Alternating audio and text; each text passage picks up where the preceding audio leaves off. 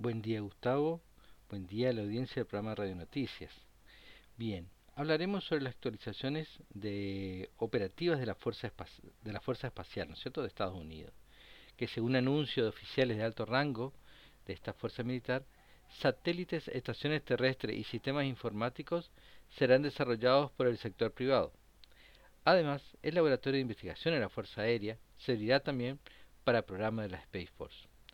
Las empresas General Atomic Electromagnetic System y Raytheon Intelligence Space anunciaron investigaciones para prototipos de satélites meteorológicos para esta rama militar espacial.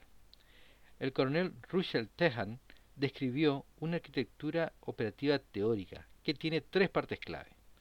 La primera es la superioridad espacial, es proporcionar ojos y oídos para comprender la situación y defender activos, requerimientos de sensores avanzados y sistemas de vigilancia para proveerse del conocimiento del dominio espacial. Segundo, son los efectos estratégicos, que son capacidades de alerta temprana basadas en el espacio, que detectan lanzamiento de misiles, comando y control nuclear y también el PNT, posicionamiento, navegación y sincronización. Por último, la tercera son los efectos del teatro de operaciones, que son servicios proporcionados por satélites, que son las comunicaciones, el clima, la vigilancia y la defensa regional de misiles.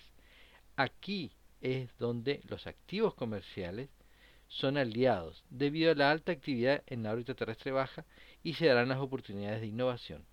Como ejemplo de esto último, General Atomics diseña un prototipo infrarrojo electroóptico EWS para el sistema meteorológico y se basará en su plataforma modular escalable para acomodar múltiples cargas útiles.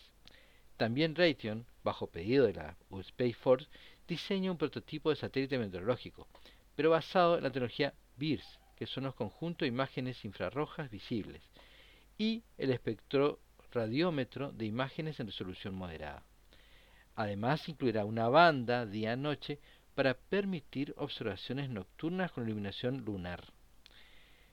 El Laboratorio de Investigación en la Fuerza Aérea, la AFRL, que tuvo que ceder parte de su división a la Fuerza Espacial, anunció que no se reorganizará y cumplirá con las dos fuerzas. Agregar un oficial técnico adjunto que será el enlace con la Space Force y será el único punto focal, ya que ellos tienen su propio presupuesto y establecerán sus prioridades. Lo que el laboratorio hará es alinearse a esos ejes. Queda claro que eh, lo que sea observación terrestre, ¿no es cierto?, va a quedar a cargo de la Fuerza Espacial. Y la NASA se abocará a la Luna y a Marte. Informó para el programa Radio Noticias Pablo Germán Salazar.